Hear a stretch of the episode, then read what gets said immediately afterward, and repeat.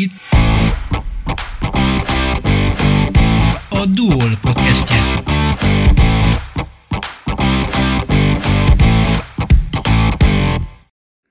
Dunóivárosban született, 1986-ban 9 évesen kezdett jégkorongozni, összesen 20 évet töltött a Dunóivárosi Kohász, illetve a Dunafel csapatában, majd a svéd másodosztályba igazolt. Egy szezon töltött a Hudinge gárdájában, Stockholm külvárosában, ahonnan az Ebelben szereplő Alba Volánhoz tért haza. Közel egy évtizedet húzott le kék-fehérben, pályafutását 2016-ban krónikus bukasérülés miatt fejezte be, 39 évesen. Elmondható, játékos karrierjének legnagyobb sikereit a Fehér megyei együtteseknél érte el, ezen két klub befolyásolta pályafutását. Edzősködni kezdett az utánpótlásban, valamint a felnőtt válogatottnál másodedzőként, a nemzeti együtteseknél, az U18-ban és a nagycsapatnál jelenleg is tevékenykedik. Az utóbbi két évben a DVTK felnőtt együttesét dirigálta az Eszteligában, a nyától a Fehérváriak U21-es csapatát vezeti. A 46 éves Tokai Viktorral Horog László készített podcastet. Nyolc év után tértél vissza Fehérvárra az U21-es csapathoz, hogy jött ez a lehetőség? Ugye Miskolc, szóval elváltak az útjaink. A három évből végül aztán csak kettő sikeredett, mindegy is. És hát nem mindegy, mert nem nyilván nem így készültél. Nem, nem így készültünk családilag sem, de, de, de aztán sokat beszéltem a Kovács Csabával, a Sütivel, és mindig is úgy valahogy úgy figyelemmel kísértem ezt a, ezt a fehérvári történetet, már csak azért is, mert ugye azért a karrierem jelentős részét azt itt játszottam, és azzal a lehetőséggel kerestük meg egymást, hogy én egy kicsit olyan, hogy is mondjam, csak szabaddá váltam, ők meg edzőt kerestek, mert ugye az Árkium az elment Debrecenbe vezető edzőnek, és így tulajdonképpen a, a, a kabáthoz meg a gomb, úgyhogy Úgyhogy így sikerült ez az egész történet, és viszonylag rövid időn belül sikerült zöldágra vergődni, nem is vergődtünk, hanem inkább beszéltünk kétszer, és meg volt a közös nevező. Volt más lehetőséged is? Volt, de az inkább a levegőben volt. Tehát, hogy nem volt konkrétum semmilyen, semmilyen tekintetben, hanem, hanem úgy, hogy majd akkor ha, még várni kell pár hetet ha, de aztán úgy voltam vele, hogy most ha az embernek családja van, akkor minél hamarabb a pontot, tegyünk pontot az ügy végére, és ha lehet, akkor ne legyen az túl messze az otthontól. Felnőtt csapatot irányította az Eszter Ligában vezetőedzőként, két éven át nem érezted visszalépésnek, hogy 21? Nem tudom, bennem, bennem az, hogy most a, az ember az U16-ot, U18-at, U21-et vagy felnőttet edz, nyilván biztos, hogy valamiféle, nem tudom, relációt kéne közéjük tenni, de edzőként nem gondolkodsz azon, hogy ez most milyen csapat van, hanem a feladatodra koncentrálsz, hogy te mit tudsz ehhez hozzátenni, te mit tudsz ezeknek a játékosoknak adni, hogyan fogod tudni ezt felépíteni, milyen eszközöket fogsz tudni használni, és hogyan tudod megnyerni a srácoknak a bizalmát.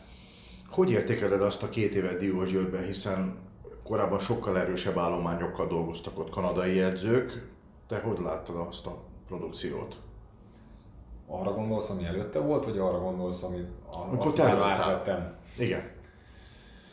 Hát ez egy teljesen új mérföldkő volt a Miskolci jégkorong életében, ugyanis felrúgtak minden olyan dolgot, ami az eredeti koncepció volt. Ugye a Tisportligát azt elengedtük, ték, és helyezzük új alapokra a Miskolci jégkorongot, legyenek saját nevelési játékosok, és Te már nem dolgoztál a Tipsportligában?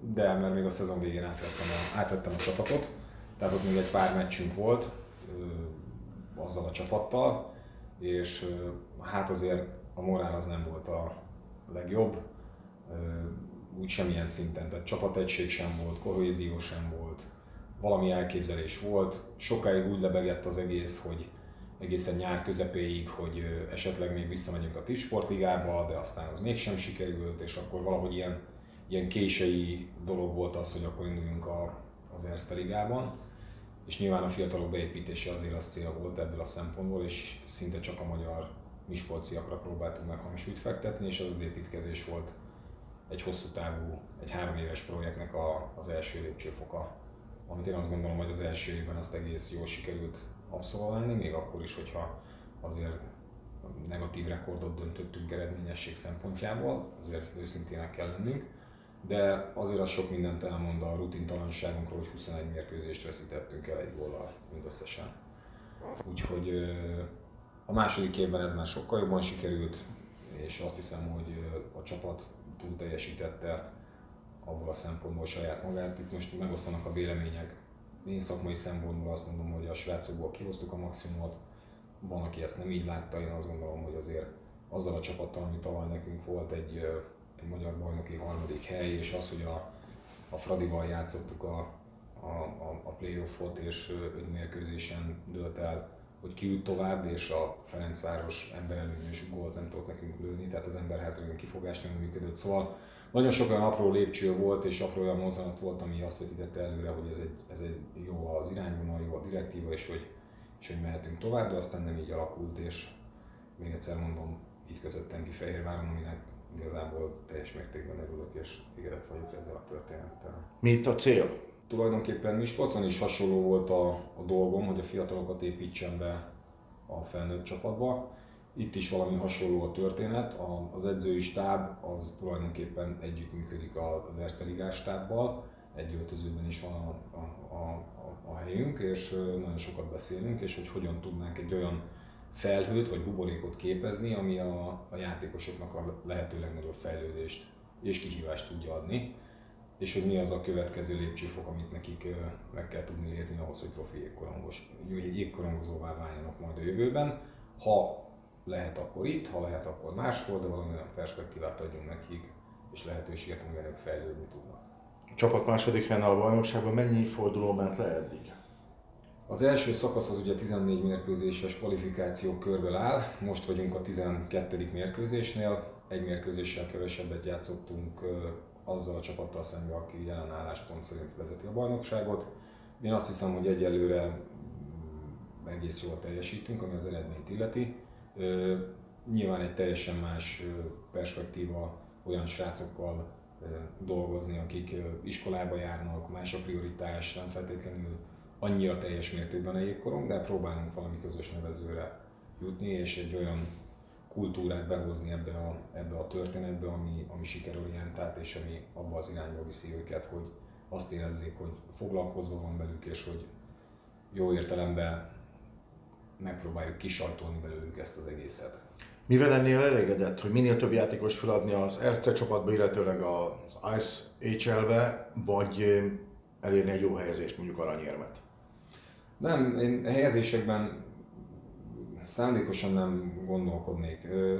Ha visszatérek mondjuk a DVTK-s két évre, akkor szerintem az egyik és legnagyobb előrelépés, és szám szerint is azt gondolom, hogy a legnagyobb olyan eredmény, hogy a Hadobás Zétény a Westerosba hokizik, a, ugye a svéd Allsvenskan ligába, a, például a kokáért a Farkas Olivier most éppen a, a, legmagasabb finn bajnokságban, junior bajnokságban hokizik, ugye ők egy évet voltak ott Miskolcon, vagy mondjuk a Galajda Zsombor ugye sikerült neki Ferencvárosban eligazolnia, vagy például a Lövei Dávid, aki azóta kinőtte magát teljes mértékben alapemberré, vagy a Matyasovszki Gergő, tudnék mondani fiatalként, aki, aki tényleg abban a két évben rengeteget fejlődött, és itt is talán ez a, ez a legnagyobb, vagy lehet a legnagyobb előrelépés, de én azt gondolom, hogy már önmagában az, hogy például egy szőlősi Csabi már be tudott mutatkozni a felnőtt,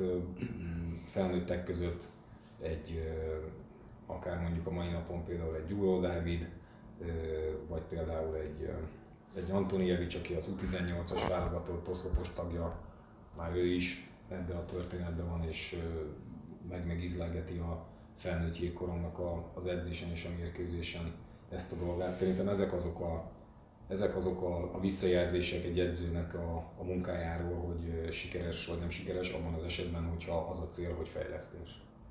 2015 nyarán mentél el egy évet, míg játszottál a mazban. Mi változott azóta Fehérben, hogy visszatértél? Voltak benne fúrt fejérzések? Sok minden változott szerintem. Egyrészt az ebben a csapat környékén, és aztán abban, hogy elindult ez az akadémiai rendszer és az akadémiai képzés.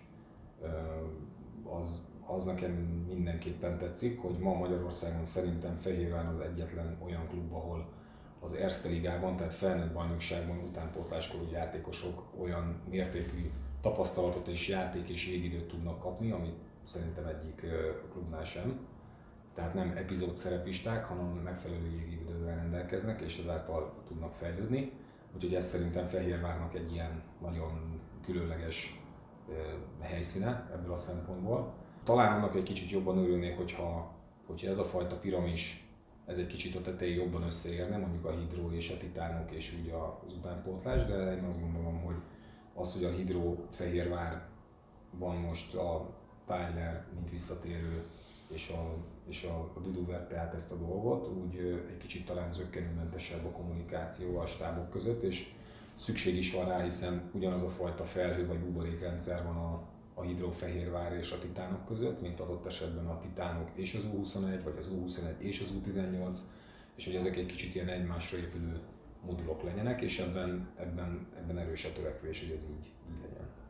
Tudatosan készültél az edzői pályára? Igen és meg nem is. A nem is az azért van, mert nyilván azért választ az ember valami fajta olyan más dolgot, mint például a villamosmérnöki dolgot, hogyha esetleg besül, el, besül az egyes számú variáció, akkor legyen egy B variáció, és akkor valamikor nem is tudom, 2000-es évvel, vagy 2004-ben vagy 3-ban csináltam meg a villamosmérnökit a kandon, és, de aztán ahogy megy bele az ember, úgy, úgy egyre jobban érik, és egyre felnőttebbé válik. Tehát foglalkozhatnál árammal is? Foglalkozhatnék abszolút, vagy tervezéssel, vagy folyamatirányítással, vagy bármiféle ilyen bódediagramos dolgokkal. De hát de, inkább csapatot vezetsz, mint áramot. Hát... De leginkább, leginkább igen, és, és egyelőre úgy érzem, hogy nem bántam meg a döntésemet, és valahogy ez így, így is alakult, hiszen hogyha visszagondolok arra, hogy ugye 2015-ben az utolsó válogatott évemben ott sérülés miatt nem tudtam elmenni a világbajnokságra, ugye Krakóba, de ott a, a stáb megkérdezte, hogy edzőként, edzőként elmennék el, hogy tudnék-e, mondtam, hogy nagyon szívesen, és tulajdonképpen ott már azért ez valahol érződött bennem, hogy valószínűleg ez lesz ennek a dolognak a kifutása, és az utánpótlásban pedig a, a, a szünetekben azért bebesegítettem már szinte évek óta Glenn Williamsonnak ott a 16-18-as körül, tehát azért beleláttam ebbe az edzősködésbe, és ilyen hátvédképzős dolgokat csináltam szezon közben. Szóval azért voltak ilyen próbálkozások ebben a történetben, és aztán valahogy így, így determinálódik az ember, és valahogy ösztönösen ebbe az irányba vezetett az út. Ha 2016 tavasszal nincs az a krónikus bokasérülés, akkor lehet, hogy mindig a jégen vagy? Nem hiszem, nem hiszem, de, de nagyon nehezen szakadtam el a jégtől, az biztos. Te még akkor folytattad volna? Hát én még 2015-ben, amikor itt abba hagytam, akkor még... Pedig marasztaltak? Nem, közös megegyezéssel mentünk el, mert itt a vezetőedzővel nem jöttünk ki túl jól abban az időben, és aztán úgy gondoltam, hogy ez minden. Pedig előtte csapatkapitány voltál hosszasan. Igen, igen, igen, igen. És valahogy nem, jött, nem jöttünk ki jól egymással, és jött a felkérés Majros Gergőtől, hogy a Mac Budapest az indítani egy új csapatot az Erste Ligában, és hogy mit szólnék ahhoz, hogy legyek ott a csapatkapitány. Építsük ezt újra együtt, én a jégen, ő a jégen kívül, és a fiatalokkal ezt, ezzel induljunk el egy új, egy új vonalon. És akkor abba azt az egy évet azt Pesten töltöttem. Az egy nagyon, én azt gondolom, hogy mindenkinek, ha valakinek lehet az, hogy hogyan fejezze be a pályafutását, akkor mindenkinek azt kívánom, egy ilyen évet kívánok neki, ahol tényleg számítanak rá vezetőként, játékosként, barátként, akárhogy bárhogy, és egy nagyon sikeres szezon volt, és ez úgy egy kicsit úgy rendbe rakott lelkileg is, testileg is mindenhogy, és úgy fejeztem be a pályafutásomat 2016-ban, hogy teljes mértékben elégedett lehetek ezzel a történettel. Ott voltál 2008-ban Szaporóban, 2009-ben Svájcban, Klótenben, illetve Zürichben.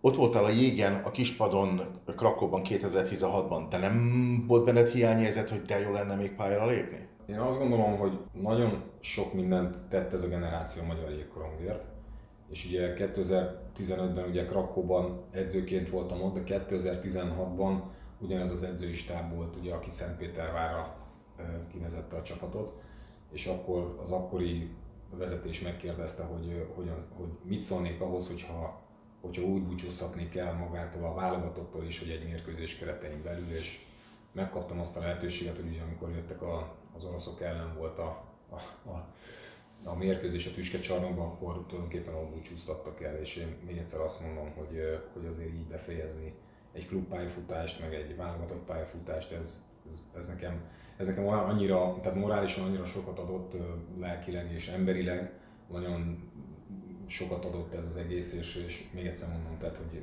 nekem ez, ez hogy így tudtam befejezni, ez nagyon jó volt. Nagyon sok változás történt a magyar hokiban, hiszen először jöttek a szlovák edzők Dunajvárosba, Székesfehérvárra jöttek kanadaiak, amerikaiak. Melyik nációval találtad meg a hangot a legkönnyebben? Aztán volt finn is, például itt Fehérváron is, Dunajvárosban svéd. Nehéz mit mondani, összefoglalva valószínű, hogy a nyelv miatt is, valószínűleg ez az angol miatt, ez a kanadai stílus, ez valahogy ez úgy jobban közel állt a szívemhez, de az északi stílus ugyanúgy, hiszen azért Svédországban játszottam egy évet, nem állt tőlem messze az a svéd vonal sem, sőt kifejezetten szerettem azt a történetet, és úgy, mindegyikkel úgy, úgy tudtam azonosulni. Tehát egyik edzővel sem volt nagyon, kivéve talán egyet, de egyik edzővel sem volt az, hogy, hogy ne tudtam volna azt, hogy ő mit szeretne, vagy hogy szeretne, és egyébként itt Fehérváron is szerintem kiváló edzők voltak folyamatosan azt mondta a pályafutás, hogy jelentős része Fehérvárhoz kapcsolódik. Nekem meg olyan érzésem, hogy Dunai városhoz, hiszen ott kezdtél, ott a pályafutásod jelentős részét ott végezted. Emlékszel a kezdetekre? Hat éves lehettem, amikor Kercsó Árpád bejött az osztályba, és megkérdezte, kinek van a testnevelésből, és akkor mondta, hogy akkor hétfőn ezek az emberek találkozunk a jégpályán. Így kezdődött az egész. És rengetegen voltunk, hát nem tudom, hogy 60-70 gyerek biztos volt, aki elkezdte, aztán szépen ez így, a, ahogy a, a mester elkezdte az ő szabálya szerint levezényelni az edzéseket, így szépen lassan morzsolódtak le a srácok, és aztán megmaradt ez a, ez a, ez a nem tudom, ez a 25-30 gyerkőc abból a 70-ből, és akkor ez volt ennek az egésznek a hát magja, mutatom azt, hogy magja a Bali Attiláékkal, meg még a Fáncsik Ivánékkal, tehát ők már az, ők azért idősebbek voltak a mi generációnknál, de, de így ez így, ez, így ez, ez maradt meg, és ezzel kezdett ő alapvetően dolgozni ott a 80-as évek derekán a csapat magja 75-76-os születésű volt, te viszont 77. Tehát tulajdonképpen te fiatalabb voltál náluk két évvel. Volt ennek hátránya? Az előző rendszerben még akkor úttörő bajnokságnak hívták, meg előkészítő bajnokságnak. És ugye minden második évben én, amikor évet léptünk, akkor ugye a 75-76 volt a korosztály, akkor a 77 az kimaradt. És akkor a mesternek volt egy olyan ötlete, hogy én ne üljek a padon, hanem otthon edzek, de kölcsön adtak mondjuk a Mac Budapestnek. És akkor én a meccsekre följárkáltam a kis stadionban Mac Budapestre edzeni. És ott nagyon sok barátra tettem szert, ott edzőm volt a Gergely Ákos például, a Musatics Robert, és rengeteg srácot ismertem meg, aztán jött a következő év, akkor, akkor visszamentem, mondjuk a 76-77 volt a korosztály, akkor jött a következő év, akkor, akkor megint kell, csapatot kellett keresni. Akkor nem a Mac lett a befutó, hanem akkor Újpest lett a befutó, például Balog Tibor volt az edzőm, és ott is rengeteg barátra tettem szert, és egyébként ebből a szempontból én ezt nagyon nem bánom. Éppen tegnap anekdotáztam a srácoknak, hogy 12 meg 14 évesen Dunajvárosban felszálltam a buszra, a busz pályaudvaron, leszálltam az akkori Engels téren, onnan metróztunk, és úgy mentünk a kis stadionba, vagy éppen ott esetben Újpestre. Tehát, hogy ez szóval az időben ez nem volt ilyen probléma, hogy 12 meg 14 évesen az ember így hozta, vitte magával a cuccát. A buszsofőrök kicsit ki voltak, hogy le kellett szállni, ki kellett nyitni, be kellett rakni a szerelést, de hát ez, ez ezzel járt. Aztán volt, amikor a, mert az Újpestre már a Szekeres Petiéknek a, az apukája vitt jó párszor minket, az 1002-es Zsiga kombival. Ugye a Szekeres Peti, a Szekeres Andris öccse, aki ugye a Junkiesnak a frontendere, ugye város tudjuk, hogy ez egy ilyen elég intellektuális város volt abban az időben, és valahogy így ez így, és tök jó volt a közeg. Tehát, hogy tök jól éreztem magam, aztán amikor visszajöttem Újpestre, onnantól kezdve már valahogy mindig be tudtam magam verekedni abba a közegbe, hogy ott, hogy ott, hogy ott tudjak játszani. Hát a hatodik volt, hogy a Barotival játszottam a piros vonalra, a semleges zónába, de, de ettől függetlenül ott voltam a többiekkel.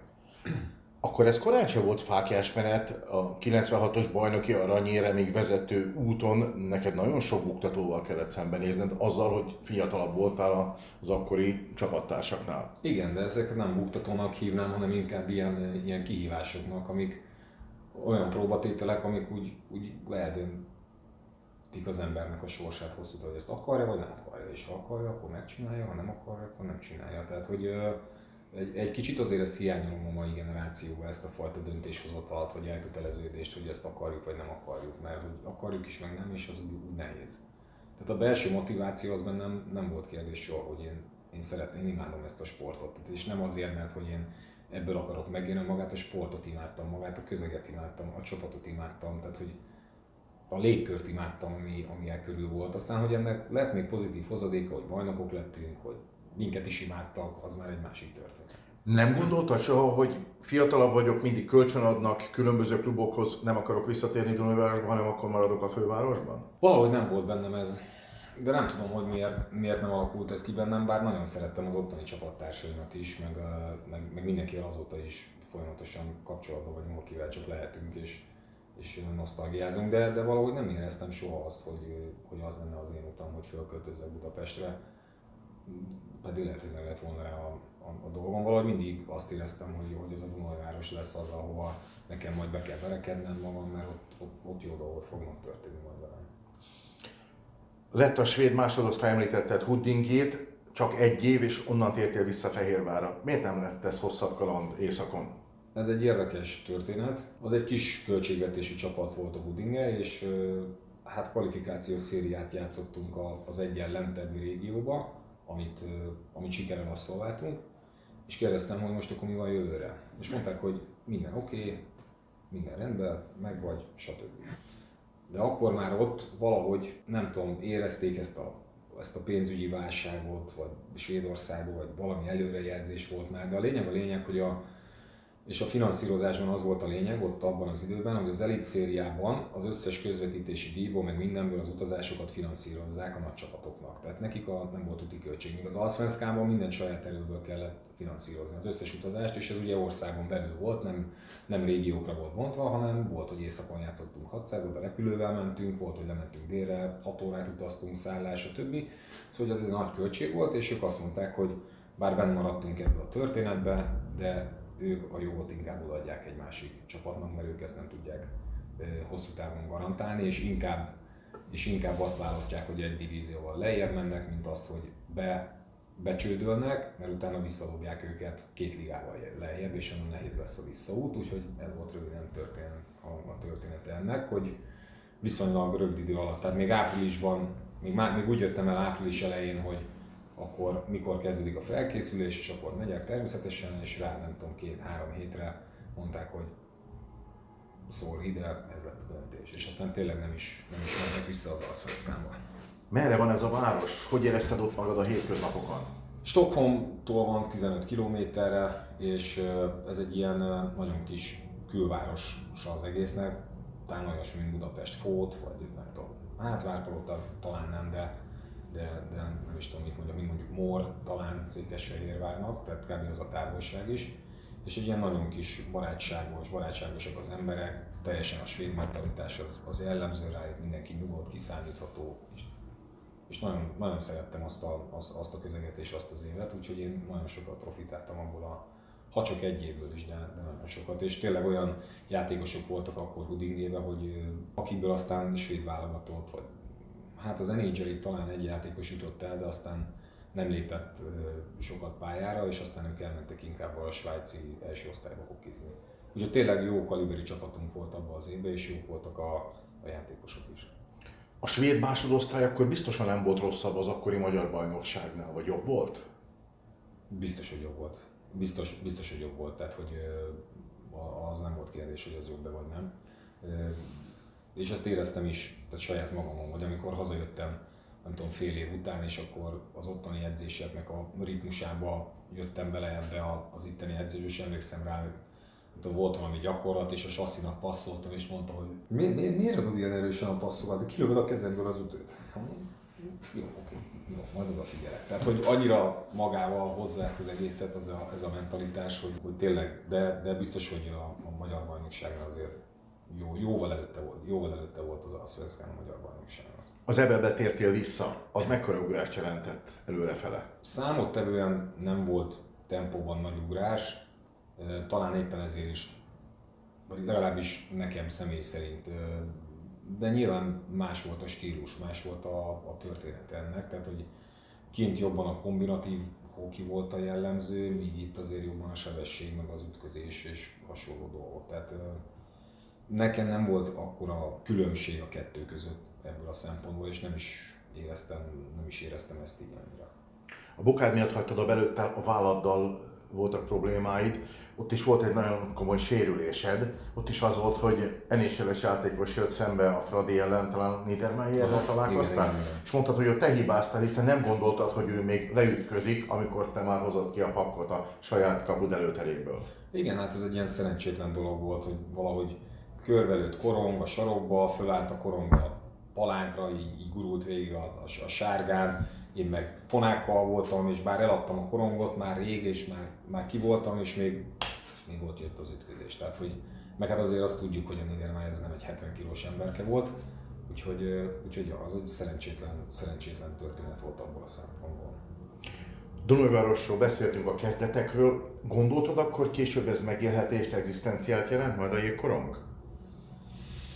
Szerettem volna azt hinni, hogy igen, de azt nem gondoltam volna, hogy ez ennyire tud majd működni. Tehát, hogy az, hogy valaki profi sportoló lesz, nekem más elképzeléseim voltak ezzel kapcsolatban, és valahogy ez elérhetetlennek tűnt az a fajta egzisztencia, ami, ami aztán végül ebből lett. És ennek így utólag én nagyon hálás vagyok, hogy mert tudtam, hogy abban az időben azért a futbolisták mindig egy kiemelkedő, de valahogy azt utolérhetetlennek láttam, hogy ez, ez a magyar jégkoromban benne legyen. És aztán mégis benne lett, aminek nagyon nagyon hálás vagyok, meg nagyon örülök, és hogy tökéletesen elégedett lehetek ezzel. Mi volt a legnagyobb különbség az akkori jégkorong és a mai között túl azon a nyitott pályán kezdtetek? Tehát mi volt az a legnagyobb differencia, amire visszaemlékezel? Hát az biztos, hogy ez, ez egy nagy különbség, hogy 5 hónapot vagy jégen, vagy 9-et. Hát ez azért ez, ez egy nagy különbség, vagy mondjuk 8-at. És amellett is rengeteg lehetőséged van. Tehát ma már annyira kinyílt a világ, annyira az internet miatt minden elérhető én emlékszem rá, hogy az NHL Stanley Kupa döntőt, azt a Kercsó Árpi bácsinál néztük meg videó kazettáról utólag, mert egyszerűen nem lehetett hozzáférni ezekhez a dolgokhoz. Ma már minden elérhető mindenhol, mindenhol képezheted magad, amilyen irányba. Inkább, inkább a manapság az a nehéz, hogy mi az, amit leszűrsz magadnak ebbe az egészből. Tehát az információ az a rendelkezésedre áll, mint régen ez nem volt jellemző. Tehát, hogy limitáltak voltunk teljes mértékben, és ki voltunk idézőjelben szolgáltatva az edzőinknek. Most jó vagy akár rossz értelemben, hogy elfogadtuk azt, hogy amit ő mond, az úgy van. Még akkor is, hogyha nem biztos, hogy ez úgy volt. Ez úgy volt jó. De, de valahogy utólag mégiscsak az igazolódott be, hogy ebből a szűkös közegből mégiscsak szerintem a lehető legtöbbet, de még talán annál is többet kihoztunk ebből. Együtt. A még korábbi korosztály maximum négy hónapot volt jégen, ti voltatok ötöt, a maiak vannak tizet. Más lehet volna a karriered, hogyha valóban ezek a körülmények megvannak, a fedett csarnokok? Nem tudom, ezen, ezen sokat szoktunk gondolkodni, hogy mi lett volna, ha ezzel a nem tudom, attitűddel, mentalitással megkapjuk azokat a részleteket abban az időben és akkor olyan specifikumokban, amiket a mostani srácok megkapnak. Ez, ez, ilyen, ez ilyen érdekes ezen el lehet gondolkodni, meg, de, de, de nem biztos, hogy nyitottak lettünk volna, vagy készen álltunk volna arra. Nem, nem, nem feltétlenül biztos, úgyhogy nem tudom, ez egy érdekes, ez egy érdekes összehasonlítás lehetne ebben az értelemben, de, de akkor, akkor volt, most meg, most meg mostan, és, most, és akkor mindenki a, tulajdonképpen a fizikális felkészítésre fektette a hangsúlyt, most már minden sokkal jobban inkább a mentális felkészítésre. Milyen edzőnek tartod magad? Lágyszívű, játékos párti, következetes, szigorú? Van egy ilyen 3D betűs történetem, tehát ez a determined, tehát ez az elkötelezett, ez a detailed, ez a részletes, és ez a demanding, tehát számon kérő. Tehát én tudom magamról, hogy, hogy, hogy én, én, én, tényleg ez, ez a három szó az nagyon jellemez engem, és nagyon számon kérő tudok lenni, már pedig azért, mert egyrészt tudom, hogy mi kell ahhoz, hogy valaki eljusson A-ból. Kettő pedig azért, mert annál rosszabb nincs, mint hogy valamit csinálunk, de mégse csináljuk. Tehát, hogy most akkor vagy teszünk bele, vagy nem teszünk bele. Most vagy igen, vagy nem. És ezt a, nekem ez a köztes állapot, ez, ez nekem nem annyira. Én tudok élni, halni egy játékosért abban az esetben, ha ő is él, hal ezért a dologért. Ha nem, akkor nem. Tehát, hogy megpróbálok mindent megtenni azért, hogy a körülményeket megteremtsem, ami ahhoz kell, hogy, hogy valami működjön. Ha erre ők nem vevők, akkor én becsukom az ajtót, és akkor én sem leszek erre vevő. Aztán egy idő után megint kinyitom ezt a történetet, és meglátjuk, hogy hogyan jutunk ebben a történetben. Volt neked játékosként példaképed, akire felnéztél, illetve ki volt az a hokis, aki ellen játszani a legnagyobb élményt jelentette, illetve a legnagyobb kihívást? Nekem ilyen, ilyen, ilyen, ilyen példaképeim idézőjelben nem nagyon voltak, mert valahogy elérhetetlennek tűnt ez az egész. Tehát az NHL akkor még nem volt annyira elérhető, bár nyilván elérte egy-két dolog minket, tudom, a Paul Coffey, vagy nyilván tudtuk ki az a Wayne Gretzky, de, de, de, de így ebből a szempontból azért nehéz volt bárkit jellemezni, de hogyha valaki nekem úgy, úgy igazán tetszett, és a, a saját közegünkből kell valakit mondani, én mindig szerettem az olyan példaképeket, akik közel vannak hozzám, tehát ami nekem számomra mondjuk elérhető, vagy érzem a saját testem, hogy mi az, ami történik vele, és ilyen volt például a, a norvég válogatott csapatkapitánya Jakobsen, az a picike srác. A méretei ellenére, azt hiszem 172 centi volt, és a Delbe hokizott. Tehát egy annyira intelligens, annyira jó játékértéssel rendelkező, gyors, agilis, ügyes, agresszív, jól lövő, jól korcsolyát, tehát mindent jól csináló játékos volt abban az időben, hogy nekem talán, hogyha valakit ki kéne emelnem, akkor talán ő volt az, aki, aki, így, aki nekem tetszett.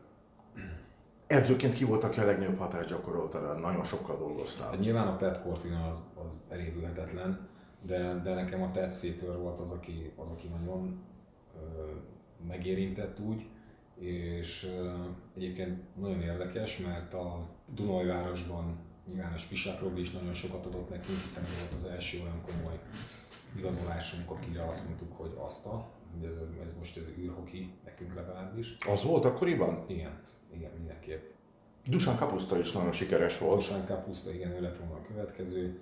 Tehát így nem tudnék senkit sem úgy, úgy annyira nagyon kiemelni, de nyilván vannak olyan, de ebből a szempontból miért mondom, Pat Cortina volt az, aki először foglalkozott ezzel a mentális részével talán a legjobban és ebben ő kifogástalan volt szinte. De nekem érdekes módon a Rich Sherman az is egy karakter volt, és én őt, őt például másért szerettem, mint a Petet szerettem. És aztán nyilván nála lettem idézőjelben most edző, hát most dolgozhattam velük a másik oldalon, és ott is beleláttam ebbe, és nekem igazából az így meghatározó volt nekem, de, de mondom nekem, de például a Majoros Gergő is jó edző volt, tehát tőle is nagyon sokat tanultam játékosként. Az egy, az egy nagyon érdekes összecsengés, hogy mondjuk egy Majoros Gergő, akivel te együtt játszottál Fehérváron az Ebelvel, ő akkor abba hagyja, ő lesz egy edző, aztán valahogy barátok lesztek, együtt jártak fesztiválra, és aztán megkért téged, hogy te legyél az ő csapatkapitánya, és akkor a játékosa vagy, de közben idősebb vagy, de közben meg az edző, és közben meg a barátod. Tehát, hogy és a két család meg remekül érzi magát együtt. Szóval hogy ez, ez, ez szerintem egy nagyon nehéz kapcsolat lehet, hogyha, hogyha rosszul kezelik, de szerintem ezt mind a ketten nagyon jól tudtuk lekezelni, és ebből a csapat is nyert. Én, én azt gondolnám, hogy ő is, de, de én mindenképp nagyon sokat szedtem össze abba az egy évbe saját magamról, mint leadership, tehát mint vezető, és mint leendő edző, vagy játékos edző, vagy hívjuk bárhogy ezt a fajta dolgot. Bogyi valamit valóban tudhat, hiszen Szilasi Zoli Káka egy korosztály, egy válogatottság, egy klub, és nem nagyon szokták az edzők dicsérni a közvetlen rivális, ráadásul Szilasi bajnok lett az Erste Ligában a Gyergyóval, de nemrég mondta nekem azt, hogy ha elmenem másodedzőnek, akkor Majoros mellé menne el, hiszen őt fogadja el szakmailag úgy, ebből a közegből, aki szerintem mindent tud erről a játékról. Igen, érdekes, tehát hogy, és az is nagyon jól esett, hogy amikor elindult Budapesten a Tipsportliga, akkor ő kért fel engem másodedzőjének. És ez nekem olyan elismerés volt, hogy vele dolgozhattam két éven keresztül, hogy, és abból megint csak nagyon sokat tanultam minden tekintetben. Tehát az nekem, az nekem egy ideális két év volt. Meg volt a liga, rendkívül jó volt, meg volt a vezetőedző, aki szintén jó volt, meg volt a kapusedző, aki szintén nagyon nagy tudással rendelkezett, meg volt az anyagi háttér, nem szóltak bele semmibe, a szakmába semmi, tehát annyira nyugodt két év volt, hogy csak arra tudtunk koncentrálni, mert feladatunk és ami a dolgunk, és magyar fiatal játékosok, pár, nyilván pár jó légiósok kiegészítve, és nagyon, nagyon, nagyon élveztem azt a két évet. És sajnáltam azt, hogy a Covid ezt derékba törte, vagy a harmadik évet nem engedte nekünk ebbe a történetbe. Családot alapítottál, Zsófi feleséged, műkori edző, hat éves gyermeked is jégkorongozik a Vasasban. Eleve determinált a család a jég irányába? Hát az, hogy tanulja meg korcsolyázni, az mindenképp. Aztán azon volt egy kicsi vitatkozás, hogy milyen korcsolyát húzunk a gyerek lábára, műkorcsolyát vagy hoki korcsolyát. Ez egy viszonylag könnyű döntés volt, milyen fiú. E, igen, de azért volt ebben egy kicsi e, vita téma volt, de aztán ez, ez, ez egyértelművé vált, és e, mindenképp szerettük volna azt, hogy ő sportoljon valamit. Én mondtam a Zsófinak, hogy ha lehet, akkor csapatsport legyen. Lehet tőlem kézilabda, foci, nem tudom, akár rögbi, bármi más, de nyilván a jégkorong ebből a szempontból adott volt, és megkérdeztük a, a Domit, hogy nincs -e kedve esetleg kipróbálni a hokit, és ő igen mondott, hogy dehogy nem. És akkor kicsit úgy fújtunk egyet, hogy jó, és akkor elkezdtük őt edzésre hordani, és hát egy éve, egy éve hokizik. Ilyenkor még nem alakulnak ki a posztok. Miről beszél legszívesebben, hogy ő mi szeretne lenni? Hát az a, tehát nem az apja nyomdokait követi, mert egyelőre lekopogom, nagyon gólérzékeny a srác, úgyhogy... Te is az volt, te így emlékszünk rá. Igen, csak a másik irányba. Csak a másik irányba. És hogy, és hogy ő szeret gólt lőni, gólokat lőni, meg, meg, úgy, meg, úgy, meg úgy vinni a csapatot a hátán, ha még egyáltalán tudunk csapatról beszélni, egyelőre még a korom jobban érdekli, mint bármi más, de, de, de sokat beszélünk a hokiról, tehát azért ő ebben nőtt föl, tehát jártak meccsekre, nézték a meccseket, amikor apa dolgozik, akkor oda jön, megkérdezi, belenéz, ez kicsoda, ismeri a játékosokat, ismeri a csapatokat kívülről az Erste Ligába, tehát hogy ő így benne van ebben az egész történetben, neki ez így nem annyira újdonság. Örülnél, ha egy sportoló lenne? Én annak örülnék, hogyha, hogy olyan boldog lenne ettől a sporttól, mint amilyen én voltam. És az, hogy ilyen sportolóvá válik, vagy válhat, az, az egy másodlagos, másodlagos történet. De, de érezze ebbe jól magát, érezze magáénak, és hogy legyen ebben nagyon sok öröme.